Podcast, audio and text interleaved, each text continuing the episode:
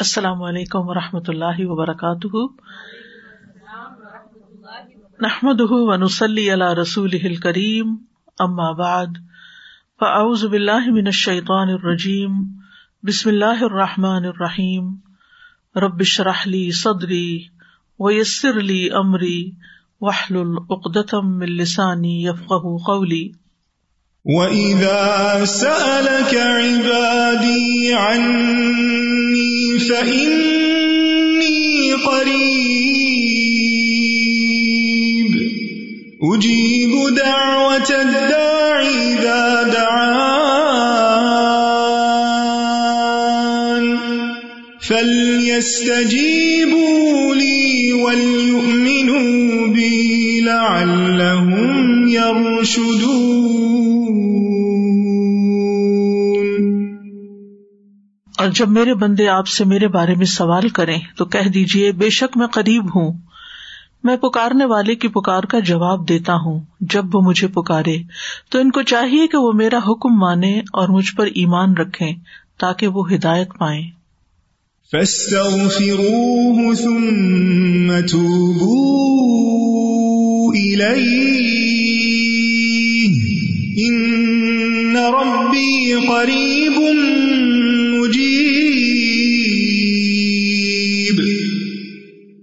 سو اس سے بخش مانگو، پھر اس کی طرف پلٹ آؤ یقیناً میرا رب قریب ہے، قبول کرنے والا ہے۔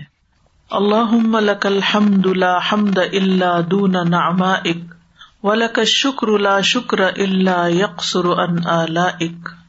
لک المن والافضال والملک ربنا فلا شیء اعلی منک وامجد۔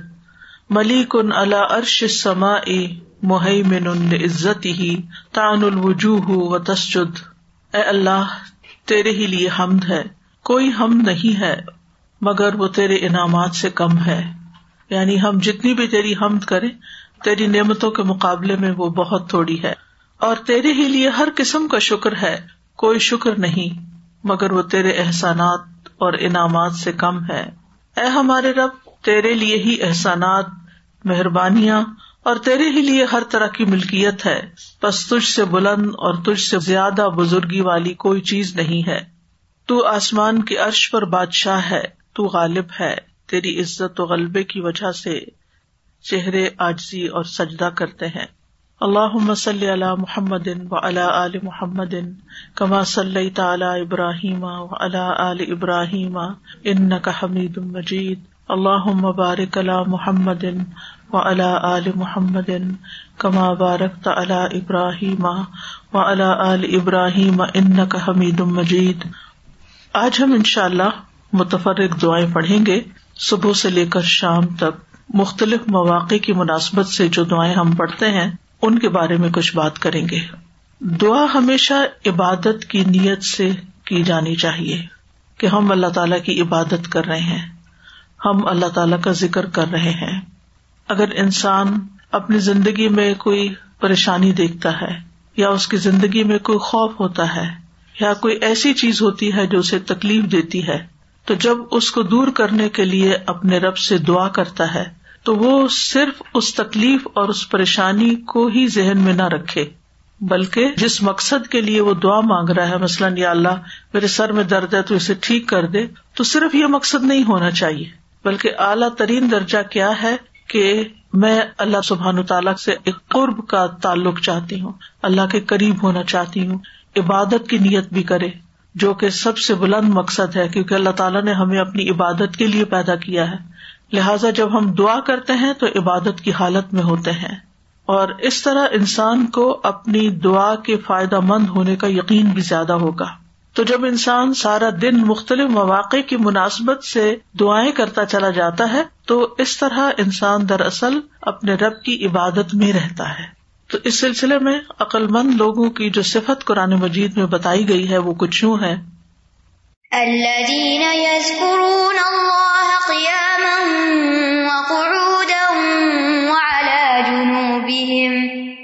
وَيَتَفَكَّرُونَ فِي خَلْقِ السَّمَاوَاتِ وَالْأَرْضِ. رَبَّنَا مَا خَلَقْتَ هَذَا بَاطِلًا. مَا خَلَقْتَ هَذَا بَاطِلًا. سبحانك فقنا عذاب النار.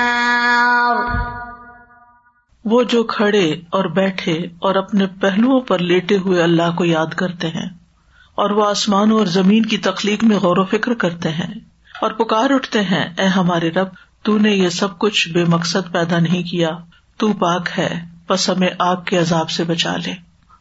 جیسا کہ آپ جانتے ہیں کہ یہ آیت سورت عال عمران کی آخری آیات میں سے ہے، اور اس میں اللہ سبحان تعالی عقل مند لوگوں کی کچھ صفات بیان کر رہے ہیں کہ عقل مند کون ہوتے ہیں؟ عقل مند وہ ہوتے ہیں جو ہر حال میں اللہ کو یاد کرتے رہتے ہیں۔ ہر موقع کی مناسبت سے اللہ تعالی سے دعا کرتے ہیں۔ کیونکہ دعا عبادت کا نچوڑ ہے۔ دعا عبادت کا سب سے اعلی و افضل حصہ ہے۔ یعنی ویسے تو ہم جو عبادت کرتے ہیں اسے نماز پڑھتے ہیں، وہ ایک مخصوص شکل ہے عبادت کی۔ اور اس میں ہم ایک مخصوص حالت میں کچھ دیر کے لیے اللہ تعالیٰ کے حضور حاضر ہوتے ہیں۔ اور پھر اس کے بعد کیا ہوتا ہے؟ ہم اپنی جائے نماز طے کر دیتے ہیں اور اٹھ جاتے ہیں، پھر دنیا میں لگ جاتے ہیں۔ تو کیا اللہ تعالیٰ سے بس اتنی دیر کا تعلق ہونا چاہیے؟ نہیں عقل مند انسان کا تعلق سب سے بڑی ہستی اللہ رب العزت کے ساتھ ہر لمحے کا تعلق ہوتا ہے۔ ہر لمحہ اس کے دل میں اپنے رب کی یاد ہوتی ہے۔ اور جو جو اپنی دنیا میں بھی وہ مختلف حالات سے گزرتا ہے، کبھی وہ کھڑا ہے، کبھی وہ بیٹھا ہے، کبھی وہ لیٹا ہوا ہے، تو ان تینوں حالتوں میں انسان اپنے رب کو بھولتا نہیں۔ اللہ کا بندہ ہر حال میں اپنے رب کو یاد کرتا ہے۔ یعنی کچھ کام ہم کھڑے ہو کر کرتے ہیں، کچھ کام ہم بیٹھ کر کرتے ہیں اور کبھی ہم آرام کرنے کے لیے لیٹ جاتے ہیں یا کوئی بیمار ہوتا ہے تو لیٹ جاتا ہے۔ تو چاہے آپ صحت مند ہو چاہے آپ بیمار ہو ہر حال میں اپنے رب کو یاد کرتے رہیں اور اس کو پکارتے رہیں اور اس سے دعا کرتے رہیں۔ چاہے آپ روزی کمانے کے لیے نکلے ہیں، چاہے آپ کسی کی عادت کے لیے نکلے ہیں، چاہے آپ گھر کے اندر ہیں، چاہے آپ گھر سے باہر ہیں، بازار میں ہیں، کھا پی رہے ہیں شادی بیاہ کا موقع ہر موقع کی مناسبت سے ہمیں دعائیں سکھائی گئی ہیں ازکار سکھائے گئے ہیں۔ اور عقل والوں کی دوسری صفت عیسائیت میں یہ بیان ہوئی ہے کہ وہ ذکر کے ساتھ ساتھ اللہ سبحان و تعالیٰ کی تخلیق پر بھی غور کرتے ہیں۔ کیونکہ اللہ کی تخلیق پر، اللہ کی مخلوق پر، اللہ کی کریشن پر غور و فکر کرنا دراصل انسان کو اللہ کے قریب کرتا ہے۔ اور اس کے دل میں اللہ سبحان و تعالیٰ کی یاد اور زیادہ گہرائی کے ساتھ آتی۔ ہے یعنی ایک تو ہے کہ ہم رٹی رٹائی دعائیں پڑھ لیں، صحیح پروننسیشن کے ساتھ ان کو یاد کر لیں، اور پھر جب کوئی موقع آئے تو ٹھک سے بس وہ دعا پڑی اور بات ختم۔ اور دل میں ہمارے اللہ کی یاد ہی نہ ہو۔ یہ ذکر نہیں ہوتا، یہ قرب نہیں ہوتا۔ قرب یہ ہوتا ہے کہ انسان کی روح بھی سرشار ہو۔ یعنی جس طرح انسان اپنی زبان، اپنے کان اپنے عقل استعمال کرتا، اپنی آنکھیں استعمال کرتا ہے کوئی چیز پڑھنے میں، سننے میں، سمجھنے میں، اسی طرح اس کا دل بھی ساتھ شامل اور دل ساتھ شامل نہیں ہو سکتا جب تک آپ کے دل میں اللہ کی بڑائی نہیں آتی۔ اور اللہ کی بڑائی آتی نہیں جب تک آپ اللہ تعالیٰ کی کائنات میں غور و فکر نہیں کرتے۔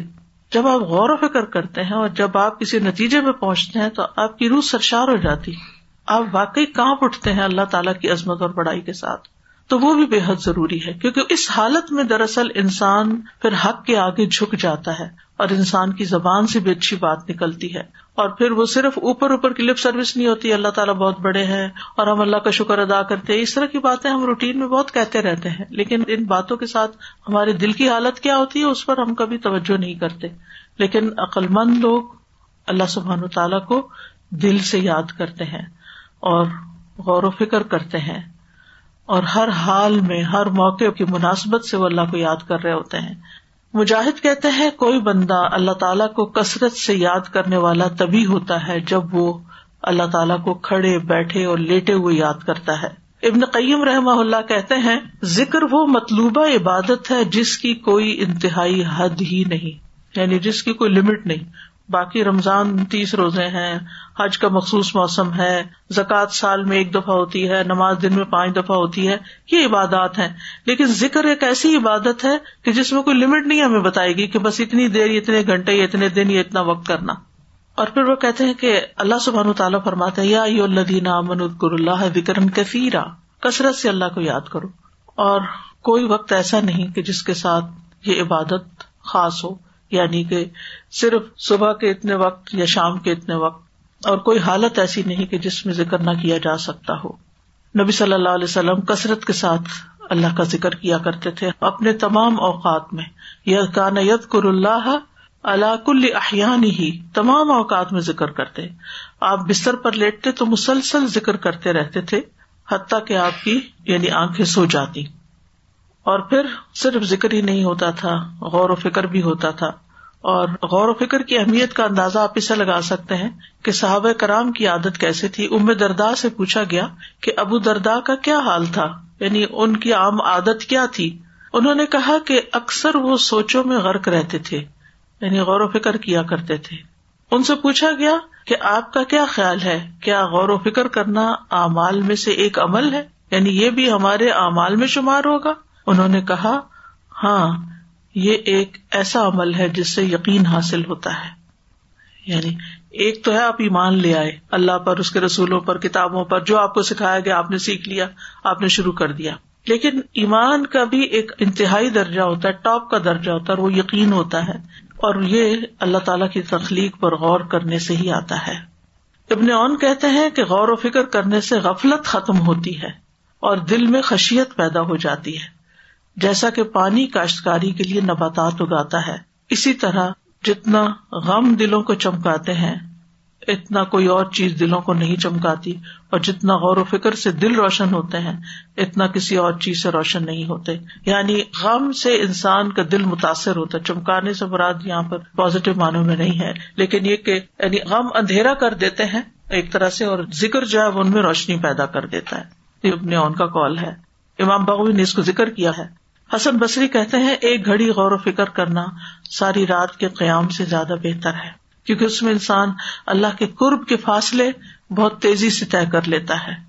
تو رب ما خلق تحادا باطلا، انسان اس نتیجے پہ پہنچتا ہے کہ اللہ تعالیٰ نے کائنات میں کوئی بھی چیز بےکار پیدا نہیں کی۔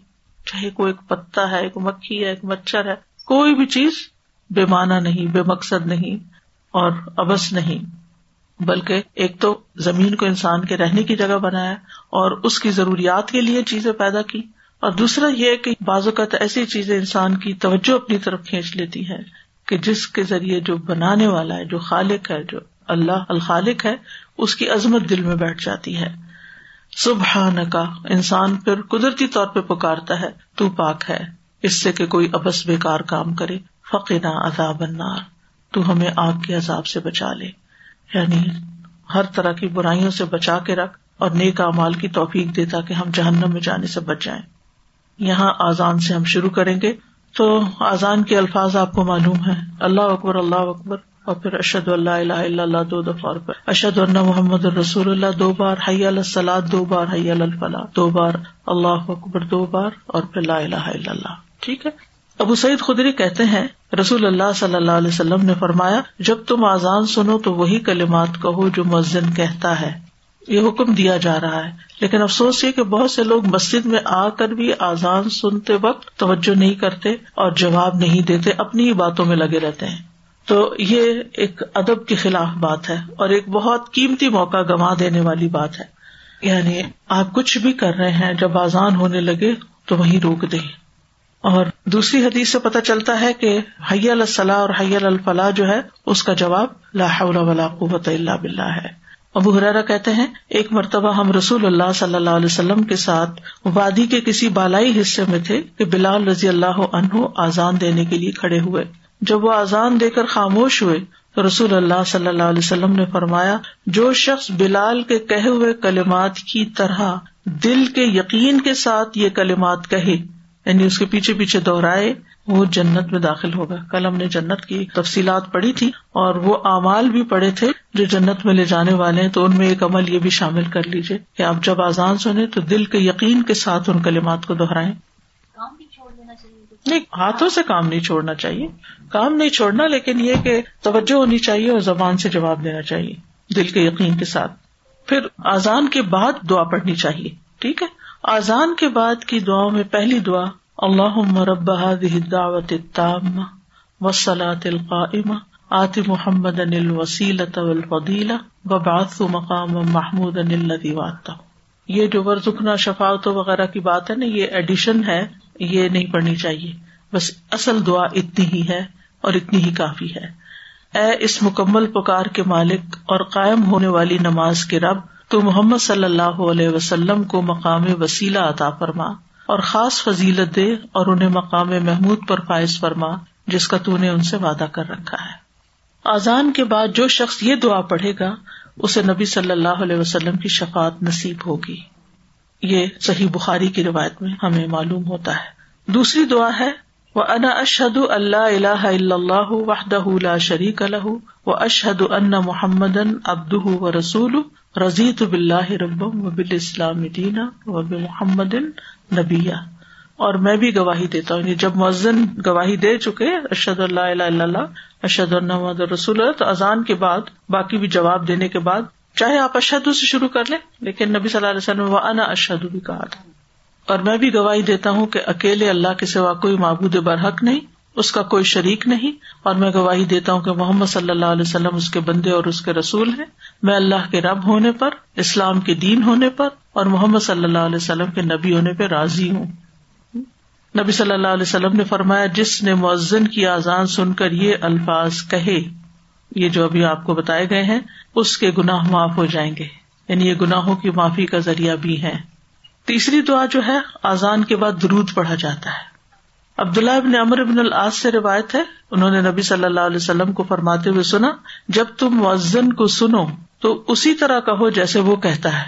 پھر مجھ پر درود بھیجو، کیونکہ جو مجھ پر ایک دفعہ درود بھیجتا ہے، اللہ اس کے بدلے اس پر دس رحمت نازل فرماتا ہے۔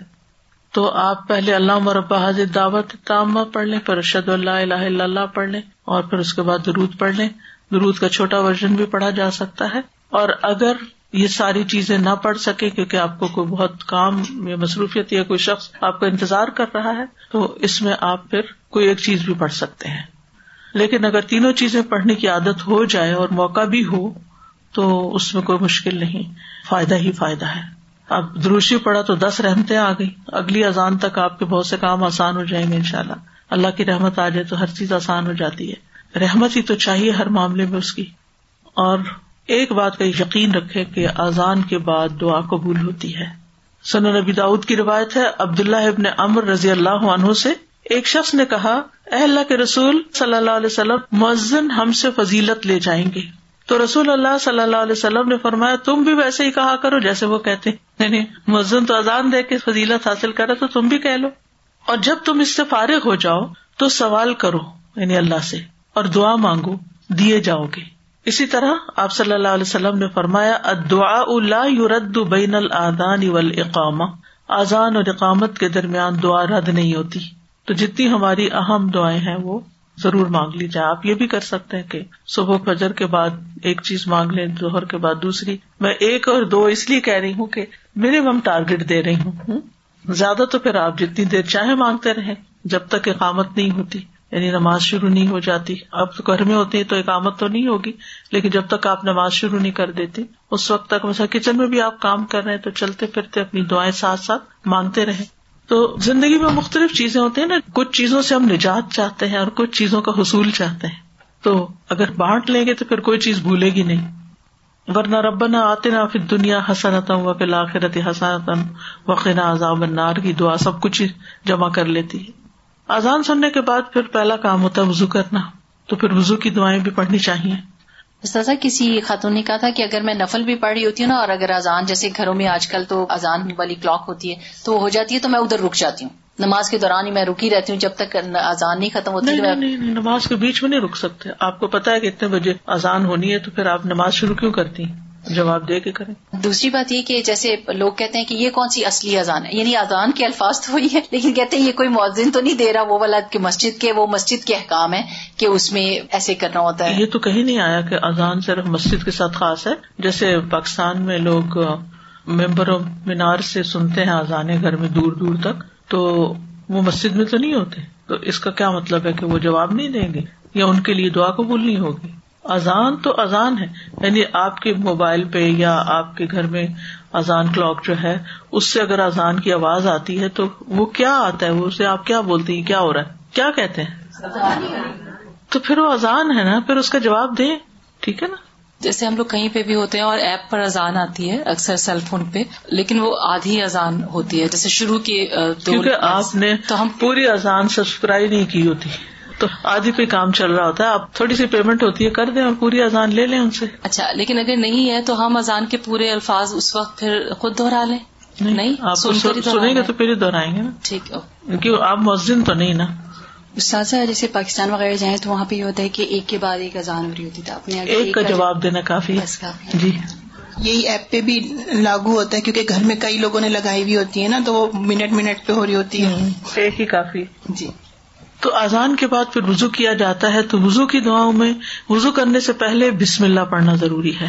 خالی بسم اللہ یعنی پوری بسم اللہ رحمان رحیم کہنا ضروری نہیں ہے۔ بسم اللہ کہہ کے بھی آپ شروع کر سکتے ہیں۔ اور بعض علماء یہ کہتے کہ پڑھنا واجب ہے۔ لیکن اگر انسان بھول جائے تو پڑھنا ساکت ہو جاتا ہے، یا بیچ میں یا بعد میں وزو کرنے کے بعد نہیں پڑھی جائے گی۔ اب سوال یہ پیدا ہوتا ہے کہ اگر واجب ہے اور پڑھی نہیں تو پھر وزو کیا درست ہے؟ جی وزو درست ہے، ثواب سے محرومی ہے۔ جو بسم اللہ پڑھ کے ثواب ملنا تھا وزو کا، وہ رہ گیا آپ کا۔ جو آپ نے ایک سنت پوری کرنے سے حاصل کرنا تھا۔ تو محتاط بات یہی ہے کہ وزو سے پہلے بسم اللہ کہہ لیا جائے۔ اب اگلا سوال یہ ہوگا کہ ہم تو جہاں وزو کرتے ہیں، وہاں ٹوائلٹ بھی ہوتا ہے تو۔ تو اس میں آپ دیکھیے کہ آپ دل میں کہہ لیں یا واش روم میں داخل ہونے سے پہلے کہہ لیں۔ اب اگر دیکھیں آپ چپکے سے دل میں کہہ لیتے ہیں تو اس سے کیا فرق پڑتا منہ سے اونچی آواز سے نہ بولے پھر وزو کے بعد کی دعائیں۔ ان میں سے ایک دعا ہے اشد اللہ اللہ اللہ و ان محمد عبد اللہ و رسول میں گواہی دیتا ہوں کہ اللہ کے سوا کوئی معبود نہیں اور محمد صلی اللہ علیہ وسلم اس کے بندے اور اس کے رسول ہیں۔ یعنی اللہ کے بندے اور رسول ہیں۔ اکبر بن عامر کہتے ہیں، ہمارے ذمے اونٹ چرانے کا کام تھا۔ میری باری آئی تو میں شام کے وقت ان کو چرا کر واپس لایا۔ تو میں نے رسول اللہ صلی اللہ علیہ وسلم کو اس حال میں پایا کہ آپ کھڑے ہو کر لوگوں کو ارشاد فرما رہے تھے۔ مجھے آپ کی یہ بات سننے کو ملی کہ جو بھی مسلمان وزو کرتا ہے اور وہ اچھی طرح وزو کرتا ہے، پھر کھڑے ہو کر اپنے دل اور چہرے کی توجہ کے ساتھ دو رکت نماز ادا کرتا ہے تو اس کے لیے جنت واجب ہو جاتی۔ یہ کون سی نماز ہوتی ہے؟ تحیت الوضو۔ کہتے ہیں، میں نے کہا، کیا خوب بات ہے۔ یعنی کتنی اچھی بات ہے یہ۔ تو میرے سامنے ایک کہنے والا کہنے لگا، اس سے پہلے والی بات اس سے بھی زیادہ عمدہ یعنی تم نہیں تھے، اس سے پہلے ہم نے اور بھی اچھی بات سیکھی۔ میں نے دیکھا تو وہ عمر رضی اللہ عنہ تھے جو یہ کہہ رہے تھے۔ انہوں نے کہا، میں نے دیکھا ہے، تم ابھی آئے ہو۔ آپ نے اس سے پہلے فرمایا تھا کہ تم میں سے جو شخص بھی وزو کرے اور اپنے وزو کو پورا کرے یا خوب اچھی طرح وزو کرے، پھر یہ کہے اشد اللہ اللہ اللہ و ان محمد عبد اللہ و رسول تو اس کے لیے جنت کے آٹھوں دروازے کھل جاتے ہیں۔ جس سے چاہے داخل ہو جائے۔ یعنی اگر اس کے بعد اس کی وفات ہو جاتی ہے، اس وضو کے بعد، تو یہ بھی جنت میں لے جانے والا عمل ہے۔ دوسری دعا ہے اللہ جالنی منت طوابین و جالنی من المتحرین اللہ، مجھے توبہ کرنے والوں اور پاک رہنے والوں میں سے بنا دے۔ یہ حضرت عمر بن خطاب کی روایت ہے، فرمایا جو وزو کرے یعنی نبی صلی اللہ علیہ وسلم نے فرمایا، جو وزو کرے اور اچھی طرح وزو کرے، پھر یوں کہے اشد اللہ اللہ اللہ وحدہ شریک الح و اشحد ان محمد ابد و رسول اللہ جالنی من طبابین و جالنی من المتحرین تو اس کے لیے جنت کے آٹھوں دروازے کھول دیے جائیں گے، جس سے چاہے داخل ہو جائے۔ یعنی ان دونوں دعاؤں کو اکٹھا ملا کے پڑھ لیں۔ ٹھیک ہے؟ اور وزو سے انسان کو ظاہری اور باطنی تہارت حاصل ہو جاتی ہے۔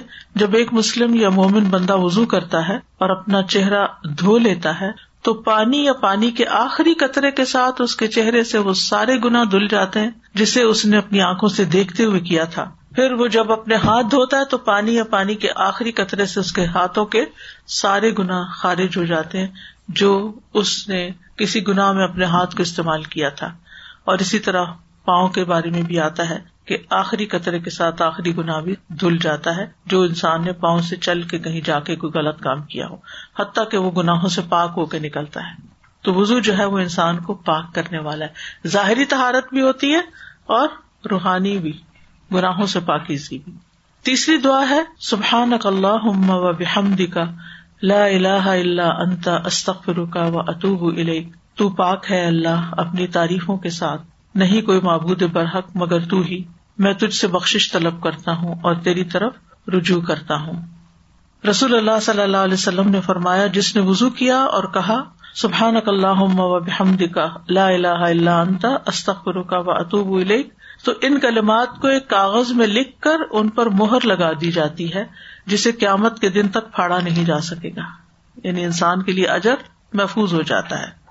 اسی طرح پھر بیت الخلاء میں داخل ہونے کی دعائیں ہیں۔ بسم اللہ پڑھ کر داخل ہونا چاہیے۔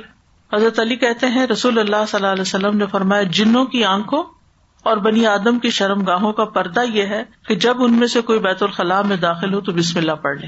یعنی جب اندر جانے لگے تو بسم اللہ پڑھ کے اندر جائے اچھا یہ جو بات آئی ہے کہ جنوں کی آنکھوں کا پردہ ہے اور بنی آدم کی شرم گاہوں کا، اس کا کیا مطلب ہے؟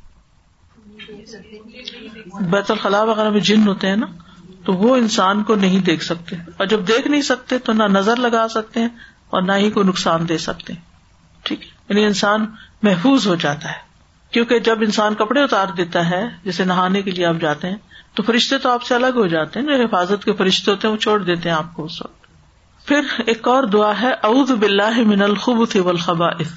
میں اللہ کی پناہ چاہتا ہوں، ناپاک جنوں اور ناپاک جننیوں سے یعنی فیمل سے بھی۔ رسول اللہ صلی اللہ علیہ وسلم نے فرمایا قزائے حاجت کی یہ جگہ جن اور شیطان کے موجود رہنے کی جگہ ہے جب تم میں سے کوئی شخص بیت الخلاء جائے تو یہ دعا پڑھے۔ پھر بیت الخلاء سے نکلتے وقت کی دعا ہے وہ فرانک اللہ میں تیری بخش کا طلبگار ہوں۔ حضرت عائشہ کہتی ہیں کہ نبی صلی اللہ علیہ وسلم جب بیت الخلاء سے باہر نکلتے تو یہ دعا پڑا کرتے تھے، غفرانک اللہ میں تیری بخش کا طلبگار ہوں۔ اس کی کیا حکمت ہے؟ کہ اتنی دیر انسان اللہ کے ذکر سے، اللہ کے عبادت سے محروم رہا تو اس وقت جانے پر بھی تیری بخش کا طلبگار۔ اور وہ جو ہم بغیر وہاں جائے وقت ضائع کرتے رہتے ہیں اور اللہ کو یاد نہیں کرتے، اس پہ کتنی دفعہ استغفار کرنی چاہیے۔ جیسے آپ نے ابھی بتایا حدیث کے پاؤں کے بھی گناہ دھل جاتے ہیں، تو ہم جو یعنی جو بوڑھے نہیں ہیں، جیسے ہمیں جلدی ہوتی ہے کہ ہم نے مسا کرنا ہے، ہم نے چرابے پہنی ہوئی تو اب کیا اس کے ساتھ مطلب وہی حکم ہمارے پہ بھی آتا ہے اگر ہم مسا کر رہے ہیں پیروں کو تو، کہ گناہ دھل جائیں گے یعنی ودو تو پورا ہو کیا نا؟ ہاں تو مسے کی جو رخصت دی ہوئی ہے نا، جرابوں میں مسے کی، تو اس میں آپ دیکھیے کہ حدیث میں آتا ہے کہ اللہ تعالیٰ کو یہ بات پسند ہے کہ اس کی رخصتوں سے بھی ایسے ہی فائدہ اٹھایا جائے۔ جس طرح اس کی عزائم سے یعنی اس کے جو احکام کی پابندی سے فائدہ اٹھایا جاتا ہے۔ ٹھیک ہے؟ تو رخصتوں سے فائدہ اٹھانا چاہیے۔ عبادت میں اصل چیز اطاعت ہے۔ یعنی کس کام کو کیا چیز عبادت بنا دیتی ہے؟ یعنی ہم کوئی بھی ایکٹ کرتے ہیں، وہ عبادت ہے یعنی کیا چیز اس کو بنائے گی؟ سب مشن اطاعت۔ اللہ تعالیٰ نے فرمایا، کر لو، کر لیتے۔ اللہ تعالیٰ فرمایا رک جاؤ، رک جاتے۔ تو یہ کبھی بھی نہیں بھولنا چاہیے کہ عبادت کی اصل اطاعت ہے، بات مان لینا۔ کیونکہ اپنے آپ کو مشقت میں ڈالنا جو ہے، وہ عبادت نہیں ہے۔ اس کے بارے میں کوئی حدیث سنائیں گے آپ مجھے؟ مطلب وہ کندھے پہ بچوں کے ہاتھ رکھ کے جا رہا تھا اور وہ اس کو گھسیٹ رہے تھے۔ گھسیٹ رہے تھے حج کروا رہے تھے کہ پیدل حج کرنے کی نظر مانی۔ تو آپ نے کیا اس کو پسند کیا کہ واہ کتنا اس کی ہمت ہے کہ اپنے آپ کو مصیبت میں ڈالے ہوئے۔ فرمایا اللہ تعالیٰ کو یہ نہیں چاہیے کہ تم مشقت میں مشقت۔ اس کے علاوہ کوئی اور جی جو بغیر کھائے روزہ پھر دوبارہ رکھ لیتے تھے وہ بھی منع کیا گیا۔ ساری رات عبادت کرنا۔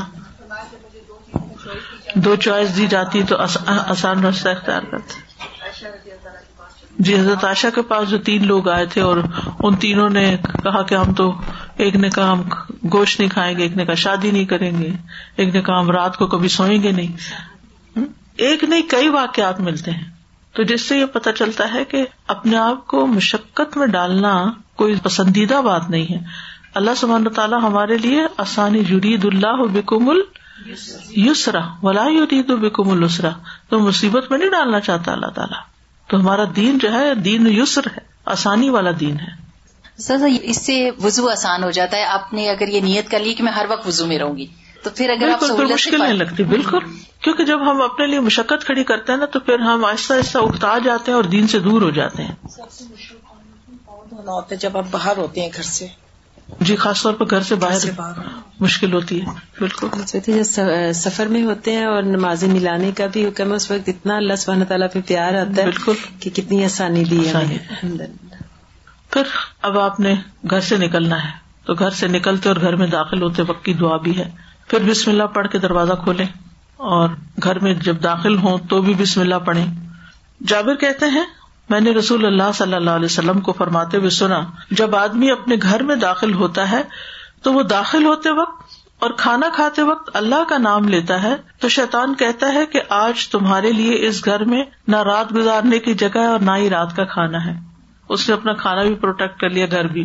اور اگر وہ داخل ہوا لیکن اپنے داخل ہوتے ہوئے اللہ کا نام نہ لے، تو کہتا ہے، تم نے رات گزارنے کی جگہ پا لی۔ اور اگر اپنا کھانا کھانے کے وقت اللہ کا نام نہ لے، تو شیطان کہتا ہے، تم نے دونوں چیزیں پالی یعنی رات گزارنے کی جگہ بھی اور رات کا کھانا بھی پھر یہ کہ گھر میں داخل ہوتے وقت سلام ضروری ہے۔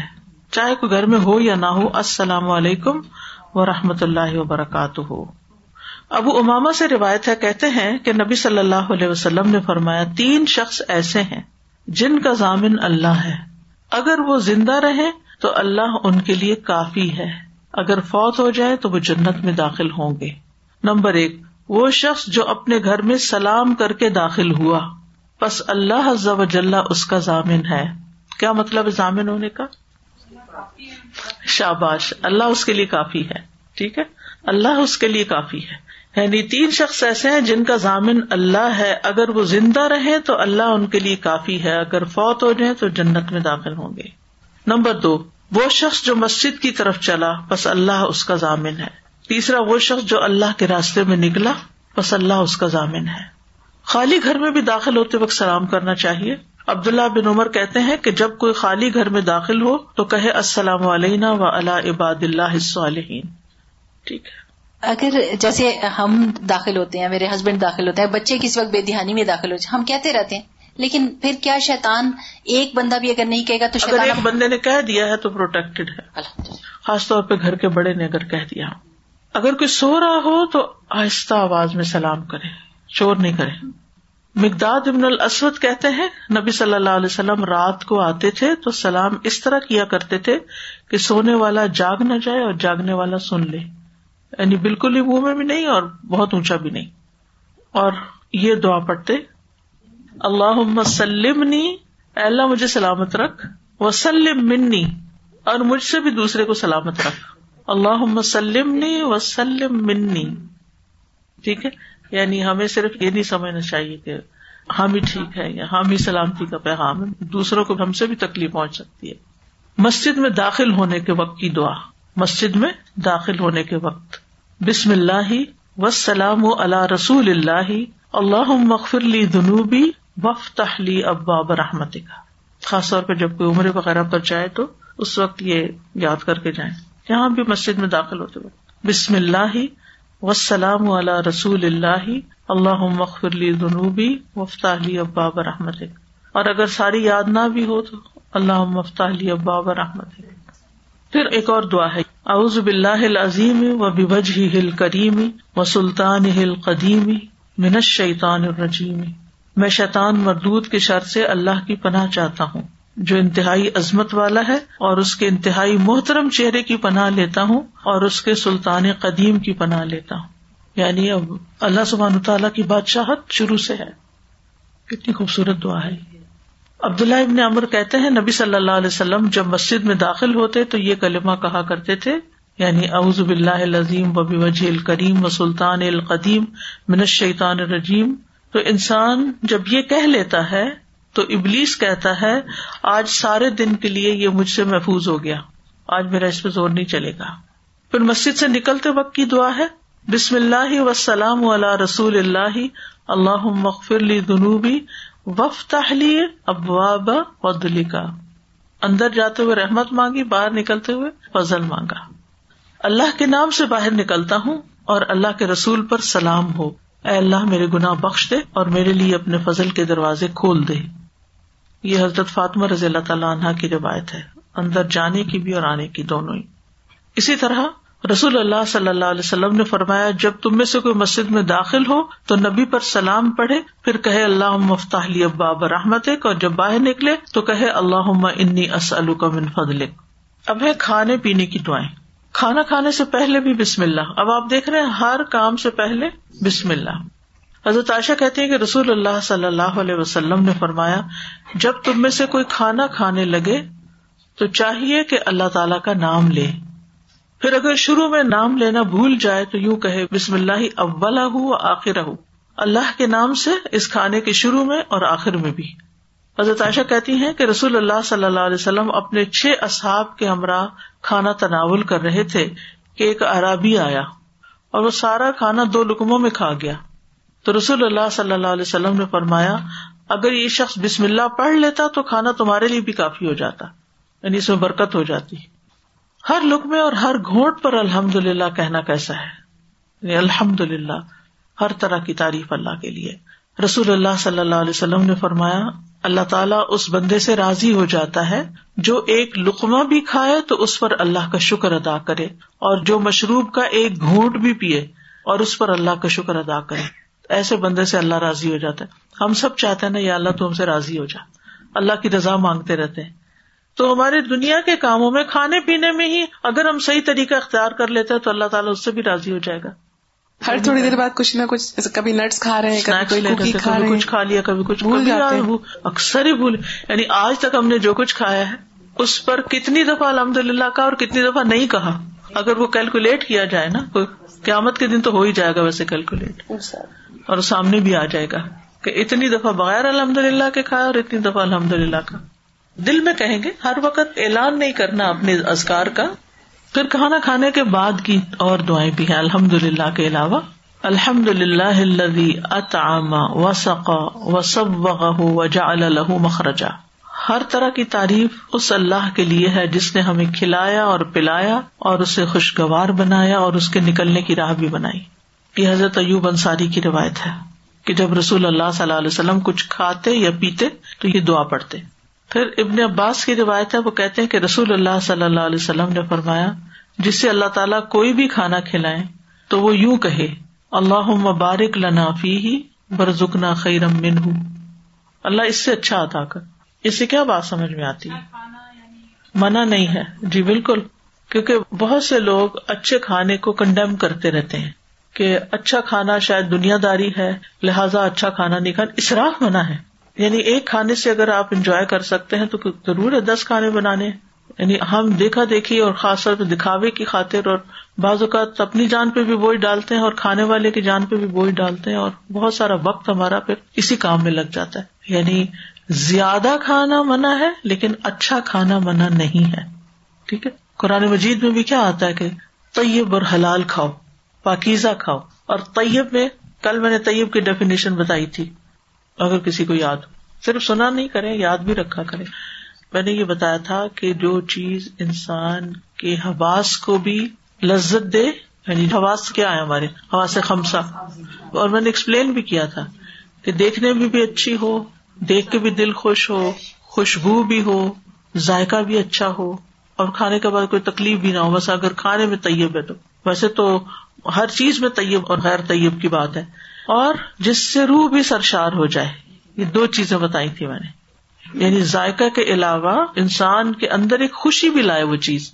اور یہ ہوتا ہے کہ جس وقت ہم کوئی بھی چیز بازو کا دیکھتے ہیں، کھاتے ہیں یا پیتے ہیں تو واقعی وہ اتنی اچھی ہوتی ہے کہ جس سے ہمارے اندر ایک خوشی بھی پیدا ہوتی ہے اور ہمیں مزہ بھی آتا ہے اس چیز کا۔ لیکن کچھ چیزیں ہوتی ہیں، کچھ کھانے ایسے ہوتے ہیں، ویسے دیکھنے میں اچھے لگ رہے ہیں لیکن کھائے تو کوئی ذائقہ نہیں ہوتا اور کھانے کے بعد طبیعت بھی خراب ہو جاتی ہے۔ تو ان ساری چیزوں کا یعنی کھانے کو میں اتنی ڈیٹیل سے اس لیے بیان کر رہی ہوں کہ یہ ایک تو روز کا کام ہے۔ دوسرا یہ کہ ساری خواتین فرض کے درجے میں اس کام سے گزرتی ہیں۔ تو جب دین پڑھ لیتے ہیں تو عام طور پر لوگ یہ سمجھنے لگتے ہیں کہ بس کچا پکا، کالا پیلا، پیاز تیر رہے ہیں اس میں، چھلکے بھی اس میں نظر آ رہے ہیں، جو بھی پکا دو۔ کچی سبزی ہے تو وہ بھی ڈال دو، بڑے بڑے بیج ہیں، گلے نہیں تب بھی دے دو گھر والوں کو، سر سے اتارو۔ تو ایک تو یہ کہ احسن نہیں ہے یہ۔ ہم سے کیا مطلوب ہے کہ ہر کام کے اندر کم احسن و عملہ یعنی آسن طریقے سے کیا گیا ہو یعنی سر سے اتارنے والا کام نہ ہو۔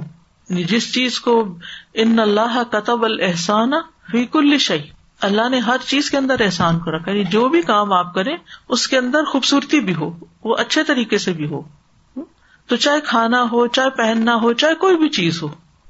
اور یہاں پر بھی جو ہمیں دعا سکھائی گئی اللہ مبارک لنافی کہ اللہ ہمیں اس میں برکت عطا کر۔ کھانے کے اندر کی برکت کیا ہے؟ ایک تو کوانٹٹی کا کافی ہو جانا، وہ تو برکت ہے ہی۔ اس کے علاوہ برکت کیا ہے کہ وہ ہمارے جسم کو لگے بھی، اس کو کھا کے ہمیں کچھ طاقت بھی حاصل ہو۔ برزک نہ خیر امن ہو اور ہمیں اس سے بھی بہتر کھلا یعنی طیب ہو حلال ہو۔ پھر ایک اور دعا ہے، رسول اللہ صلی اللہ علیہ وسلم نے فرمایا، جو شخص کھانا کھا کر یوں کہے الحمد للہ اطامنی حاضت و رضا قنی ہی من غیر حول منی ولا قوہ اس کے پچھلے سارے گنا بخش دیے جائیں گے۔ اللہ کا شکر جس نے مجھے یہ کھانا کھلایا اور اس نے مجھے رسک عطا فرمایا، جس میں میری کوئی قوت اور طاقت شامل نہیں تھی۔ پیدا تو اللہ ہی نے کیا۔ کتنی حیرت کی بات ہے کہ آپ کھانا کھا رہے ہیں اور صرف آپ نے دعا پڑھ لی ہے اور آپ کے گناہ معاف ہو گئے ہیں۔ کیونکہ بعض اوقات خریدتے ہوئے، بعض اوقات پکاتے ہوئے، بعض اوقات کھلاتے ہوئے کوئی نہ کوئی غلطیاں ہو جاتی ہیں نا ہم سے۔ یعنی مومن کی زندگی اس طرح گزرتی ہے کہ جو جو کام کرتا جاتا ہے، ساتھ دعائیں پڑھتا جاتا ہے اور ساتھ اپنے امال کی صفائی کرتا جاتا لیکن آپ دیکھیے کہ ہر دعا کی اپنی ایک فضیلت ہے نا۔ یعنی وہ میں سن رہی تھی، ایسی چھوٹی سی کو کلپ تھا۔ تو اس میں وہ کہہ رہے تھے کہ کھانا یوں چبا کے کھائیں اور پھر کھانے کے بعد کھانے کی جگہ سے ایک دم نہ اٹھ جائیں۔ وہاں تھوڑی دیر بیٹھے کھانے کے درمیان زیادہ باتیں نہ کریں، لیکن کھانے کے بعد اگر آپ نے کوئی بات کرنی ہے یعنی کہ اپنے آپ کو تھوڑا سا ریلیکس کریں۔ تو ہمارے لیے تو یہ دعائیں ہیں، جہاں آپ کا ٹیبل لگا وہاں کہیں نظر کی حد میں آپ لگا چھوڑیں یہ دعائیں۔ اور اگر ابھی یاد نہیں، تو دیکھ دیکھ کے پڑھتے نہیں حتیٰ کہ یاد ہو جائے ابو اماما کہتے ہیں، نبی صلی اللہ علیہ وسلم جب کھانے سے فارغ ہوتے، یا کہا کہ جب اپنا دسترخوان اٹھاتے، تو یہ دعا پڑھتے۔ الحمد للہ کفانا و اروانا غیر مکفی ولا مکفور تمام تعریفیں اس اللہ کے لیے ہیں جس نے ہماری کفایت کی اور ہمیں سیراب کیا۔ ہم اس کھانے کا حق پوری طرح ادا نہ کر سکے اور ہم اس نعمت کے منکر بھی نہیں ہے پھر ایک اور دعا ہے الحمد للہ کثیرن طیبن مبارکن فی غیر مکفی ولا مود ان ولا مستغن ان ربنا۔ الحمد للہ کثیرن، اللہ کے لیے بہت زیادہ تعریف طیبن پاکیزہ مبارکن فی ہی اس میں برکت ڈالی گئی ہے۔ غیر مکفی نہ یہ کھانا کفایت کیا گیا ہے۔ مطلب یہ کہ ایسا نہیں کہ اب یہ آخری کھانے کو اور ضرورت نہیں پڑے گی، پھر بھوکے ہو جائیں گے۔ ولا مدن اور نہ اسے ودا کیا گیا ہے۔ ولا مستغن ان ربنا، اور نہ اس سے بے نیاز ہوا جا سکتا ہے رب ہمارے۔ پریکٹیکل کیا احساس دلاتی ہیں بندے کو؟ اپنی اوقات یاد کراتی ہیں کہ ہم کتنے محتاج ہیں اللہ کے۔ اور اللہ کی نعمتوں کے۔ پوری عبادت ہوگی آپ کی کھانے کی میز پر رسول اللہ صلی اللہ علیہ وسلم کے ایک خادم جنہوں نے آٹھ سال تک نبی صلی اللہ علیہ وسلم کی خدمت کی، ان سے روایت ہے کہ آپ کے سامنے جب کھانے کو پیش کیا جاتا تو بسم اللہ کہہ کر شروع فرماتے، فارغ ہو جاتے تو یہ دعا پڑھتے اللہ اطام تب اسقی تب اغنئی تب اقنئی تب ہدئی و احیئی تا فلک الحمد علامہ آتی تا اللہ تو نہیں کھلایا۔ تو نہیں پلایا، تو ہی غنی کرتا ہے، تو ہی فقیر کرتا ہے، تو نے ہی ہدایت دی ہے، تو نے ہی زندگی عطا فرمائی، اور جو تو نے کیا، اس پر تیری ہی تعریف ہے۔ اطام تب اسقی تب اغنئی تب اقنئی تب ہدئی تب احیئی تا فلک الحمد علام آتی پھر یہ دعا صحابی کی ہے، جو میں اب بتانے والی ہوں۔ اروا بن زبیر رضی اللہ عنہ کے سامنے جب کوئی کھانے پینے کی چیز آتی یہاں تک کہ دوائی بھی کھاتے تو اس کو کھاتے پیتے اور کہتے یعنی اس وقت یہ دعا پڑھتے الحمد للہ ہدانا و اطامنا و سقانا و نہ امنا اللہ اکبر اللہ الفتنا نعمت کا بک الشرن فسبہ منہا و امسینا بک الخیرن فنس الو کا تمام و شکر لا خیر اللہ خیرک. ولا اللہ غیر اللہ صالحین و رب العالمین الحمد للہ ولا الہ الا اللہ ماشا اللہ ولا قوت اللہ بلّہ اللہ مبارک لنا فیما رزقتنا وقنا عذاب النار. یہ ان کے دل سے نکلی ہوئی ایک دعا ہے۔ اتنی اللہ کی تعریف کرتے تھے، دوا کھا کے بھی۔ ہمارے پاس تو الفاظ ہی نہیں ہوتے۔ کسی کو دعا دینے کے الفاظ نہیں ہوتے، اپنے لیے مانگنے کے الفاظ نہیں ہوتے۔ اللہ کی تعریف کے الفاظ نہیں ہوتے کیونکہ توجہ نہیں ہے نا اس طرح خیال ہے استاذ جی کہ یہ اتنی ساری دعائیں کھانے کے بعد کی کتنی؟ یہ ان کی طرف سے جو کھاتے بہت کم تھے۔ بالکل۔ ہم کھاتے زیادہ۔ دعائیں کم۔ یا ہے ہی نہیں۔ الحمد للہ تک کہنا بھول جاتے ہیں۔ اور ایک اور بھی چیز استاد، جب ہم ان دعاؤں میں مشغول ہو جائیں گے تو نعمت کا احساس کتنا بڑھے گا؟ اور جو عام طور سے کھانے کی ٹیبل پر ہی جو بحث مباحثے ہوتے ہیں یا کھانے پہ تنقید ہوتی ہے، اس سے کتنا بچ جائیں گے؟ بالکل۔ اور ایک سکینت، دیکھیں نا، آج گھروں میں سکینت نہیں رہی۔ چیزیں بہت ہو گئی سکینت کوئی نہیں، سکون نہیں ہے۔ پھر دودھ پینے کے بعد کی دعا۔ اللہ مبارک لنافی ہی وزید نامن ہو ابن عباس کہتے ہیں، رسول اللہ صلی اللہ علیہ وسلم نے فرمایا، جس سے اللہ تعالیٰ دودھ پینے کو عطا فرمائے، وہ یوں کہے اللہ مبارک لنافی ہی وزید نامن ہو اے اللہ، ہمیں اس میں برکت عطا فرما اور ہمیں مزید دودھ عطا فرما۔ وزید نامن ہو کیونکہ مجھے نہیں معلوم کہ دودھ کے علاوہ کوئی اور چیز کھانے اور پینے دونوں کے لیے کفایت کرتی ہو۔ یہ کھانے کا کھانا ہے اور پینے کا پینا ہے۔ پھر بھوک سے پناہ مانگنا۔ جہاں کھانا کھا کر شکر ادا کرنا ہے، وہاں بھوک سے پناہ بھی مانگنی چاہیے۔ ابو حرارا رضی اللہ عنہ سے روایت ہے کہ رسول اللہ صلی اللہ علیہ وسلم یہ دعا فرمایا کرتے تھے اللہ انی اعوذ بک من الجوع فانه بئس الزجیع واعوذ بک من الخیانت فانها بئست البطانۃ. اے اللہ، میں تیری پناہ چاہتا ہوں بھوک سے۔ بے شک یہ بہت بری ہم خواب ہے۔ اور میں تیری پناہ چاہتا ہوں خیانت سے۔ بے شک پوشیدہ خصلتوں میں سے یہ بہت بری خصلت ہے۔ زجیر کا لفظ جو ہے نا، ہم خواب یعنی ساتھ سونے والی چیز۔ زجا کا مطلب ہوتا ہے سونا۔ یعنی اگر کوئی بھوکا سوئے یعنی انسان کو کیا ہوتا ہے اگر بھوکا سوئے تو؟ نیند ہی صحیح نہیں آتی۔ تو یہاں پر بھوک سے بھی پناہ مانگی گئی اور جو دعا پوری ہے وہ یہ کہ میں خیانت سے تیری پناہ چاہتا ہوں، کیونکہ وہ بدترین خصلتوں میں سے ہے۔ خیانت کیا چیز ہے؟ کسی کی امانت میں خیانت کیا چیز ہے؟ اگر آپ کے پاس کسی نے کوئی چیز رکھی ہو، تو آپ اس کو پوچھے بغیر اپنی مرضی سے اس میں تصرف کر لیں۔ خود استعمال کر لیں یا کسی اور کو دے دیں۔ یا ضائع کر دیں۔ تو یہ خیانت ہوتی ہے۔ پھر شدت بھوک کے وقت کی دعا۔ لا الہ الا اللہ الواحد القہار۔ رب السماوات والارض وما بینہم العزیز الغفار۔ نہیں ہے کوئی معبود برحق مگر اللہ۔ جو اکیلا اور زبردست ہے، آسمانوں، زمین اور ان دونوں کے درمیان والی تمام چیزوں کا رب ہے، وہ غالب اور بہت بخشنے والا ہے۔ حضرت عائشہ کہتی ہے کہ جب آپ رات کو بھوک کی شدت کی وجہ سے کروٹیں بدلتے تو یہ دعا پڑا کرتے تھے۔ پھر کھانا کھلانے والے کے رسک میں برکت کی دعا۔ یعنی اگر آپ کسی کے یہاں کھانا کھائیں یا کوئی آپ کو کھانا کھلائے، چاہے وہ سامنے ہو یا نہ ہو، اس کے لیے دعا کریں۔ اللہ مبارک لہم فی ماں رزق ہوں وقفر لہم ورحم ہوں ایک اور دعا کا کچھ بھی ورژن ہے اللہ اطعم من ات امنا وسق من سقانا وبارک لہم فی ماں رزق ہوں وقفر لہم ورحم ہوں اور اس دعا کی صنعت کچھ یوں ہے، عبداللہ بن بسر کہتے ہیں کہ رسول اللہ صلی اللہ علیہ وسلم میرے والد کے یہاں مہمان ہوئے۔ ہم نے رسول اللہ صلی اللہ علیہ وسلم کی خدمت میں کھجور پنیر اور گھی سے تیار کیا ہوا حلوہ پیش کیا۔ آپ نے اس میں سے تناول فرمایا۔ پھر آپ کے سامنے کھجورے پیش کی گئی تو آپ کھجورے کھا رہے تھے اور گٹلیاں اپنی دونوں انگلیوں کے درمیان ڈالتے جا رہے تھے یعنی کٹھی کر رہے تھے یعنی ادھر ادھر نیچے نہیں پھینک رہے تھے۔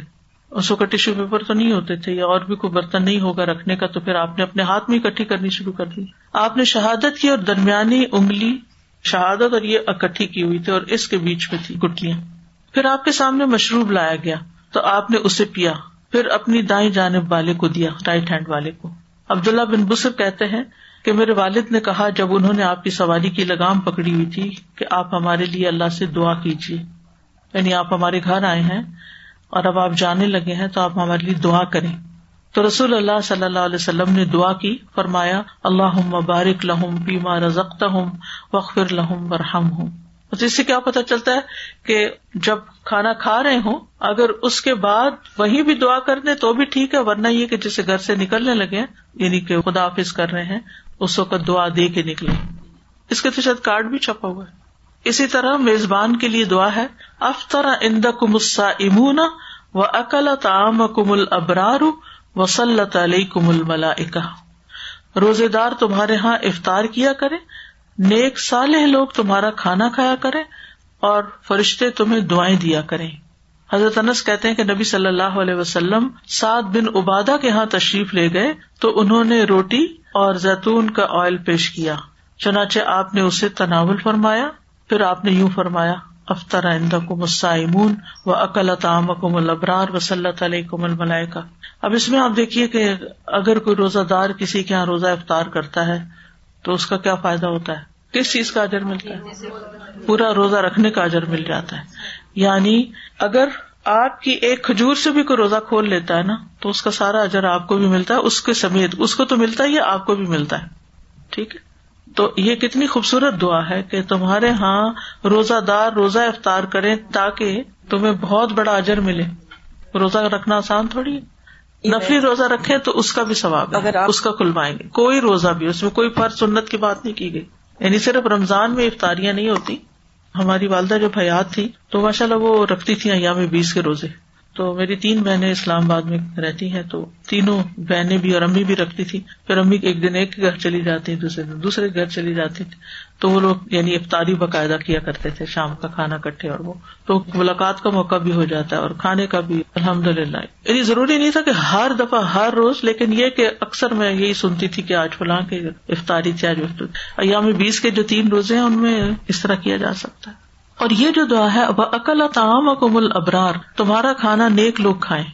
یہ کیوں دعا دی؟ یعنی آپ کا کھانا کھا کر نیک لوگوں کو جو طاقت ملے گی، پھر وہ جو عبادت کریں گے، اس کا اجر آپ کو ملے گا۔ یہ ہے پیچھے نیت۔ وسلط علیہ کم کا اور تمہارے لیے فرشتے دعائیں کریں۔ یہ کیوں کہا؟ اس میں آپ دیکھیے جیسے پچھلی دعا میں بھی نا کہ ان صحابی نے کہا کہ آپ ہمارے لیے دعا کریں۔ تو یہ جو ایک کانسیپٹ ہے نا کہ کسی کو کہنا ہی نہیں چاہیے دعا کریے یہ بھی غلط ہے۔ ہم ایکسٹریم پہ چلے جاتے ہیں۔ یا ہر ایک کو کہتے ہیں دعا کرو دعا کرو، دعا کیجیے بس ہر وقت۔ یا پھر یہ ہے کہ بالکل ہی پابندی لگا دیتے کہ کسی کو کہنا ہی نہیں۔ نہیں، اعتدال میں رہیں۔ آپ کہہ بھی سکتے ہیں اور ہر وقت کسی کا سر نہیں کھائیں۔ اور دوسرا یہ ہے کہ یہاں بھی آپ دیکھیں کہ نبی صلی اللہ علیہ وسلم نے فرمایا کہ فرشتے تمہارے لیے دعائیں کریں۔ یعنی انسان تو دعائیں کرتے ہی ہیں ایک دوسرے کے لیے۔ جب ہم کہتے ہیں، ربنا فرلی ولی والی ولی المومنین تو سب دعائیں کر رہے ہوتے ہیں۔ سارے جو نمازی ہیں سب نمازیوں کے لیے دعائیں کر رہے ہیں۔ لیکن یہاں پر خاص طور پر ان کو دعا دی، تو اس میں آپ دیکھیں، اتنی رچ دعا ہے نا یہ، اور اتنی میننگ فل دعا ہے۔ کہنے کو تو تین چھوٹے چھوٹے جملے ہیں۔ افطر آئندہ کو مسائمون و عقل تعام کو مل ابرار مسلط علیہ کو مل ملائکا پھر ہے نیا پھل دیکھنے کی دعا۔ اللہ مبارک لنا فی سمرینا مبارک لنا فی مدینتنا، مبارک لنا فی سائنا، مبارک لنا فی مدینہ اے اللہ، ہمارے لیے ہمارے پھلوں میں برکت عطا فرما، اور ہمارے لیے ہمارے مدینہ میں برکت عطا فرما، اور ہمارے لیے ہمارے سا میں برکت عطا فرما، اور ہمارے لیے ہمارے مد میں برکت عطا فرما۔ ابو ہرارا کہتے ہیں کہ لوگ جب پہلا پھل دیکھتے تو اسے نبی صلی اللہ علیہ وسلم کے پاس لے آتے۔ یعنی کھجور کا پھل ہوتا تھا زیادہ تر وہاں، یا انگور وغیرہ ہوتے تھے۔ یعنی جب پہلا پھل اترتا تو نبی صلی اللہ علیہ وسلم کے پاس لاتے، آپ اس پھل کو پکڑتے اور دعا کرتے۔ اور وہ اسی لیے لاتے ہوں گے تاکہ آپ برکت کی دعا دیں۔ آپ کیسے کر سکتے ہیں گھر کے کسی بڑے کے پاس؟ یعنی گھر میں پھل آیا تو بڑے کے پاس۔ یعنی گھر میں امی ہے، دادی ہے، کوئی بھی جو بڑا ہے۔ انہوں نے کھانا تو کم ہی ہوتا ہے، لیکن یہ کہ دعا ضرور دیتے ہیں پھر وہ۔ پھر لباس اتارتے اور پہنتے وقت کی دعائیں۔ بسم اللہ سے شروع کرنا چاہیے، پہنتے وقت بھی اور اتارتے وقت۔ انس رضی اللہ عنہ کہتے ہیں، نبی صلی اللہ علیہ وسلم نے فرمایا، جنوں کی آنکھوں اور بنی آدم کی شرم گاہوں کا پردہ یہ ہے کہ جب ان میں سے کوئی اپنے کپڑے اتارے تو بسم اللہ پڑھ لے۔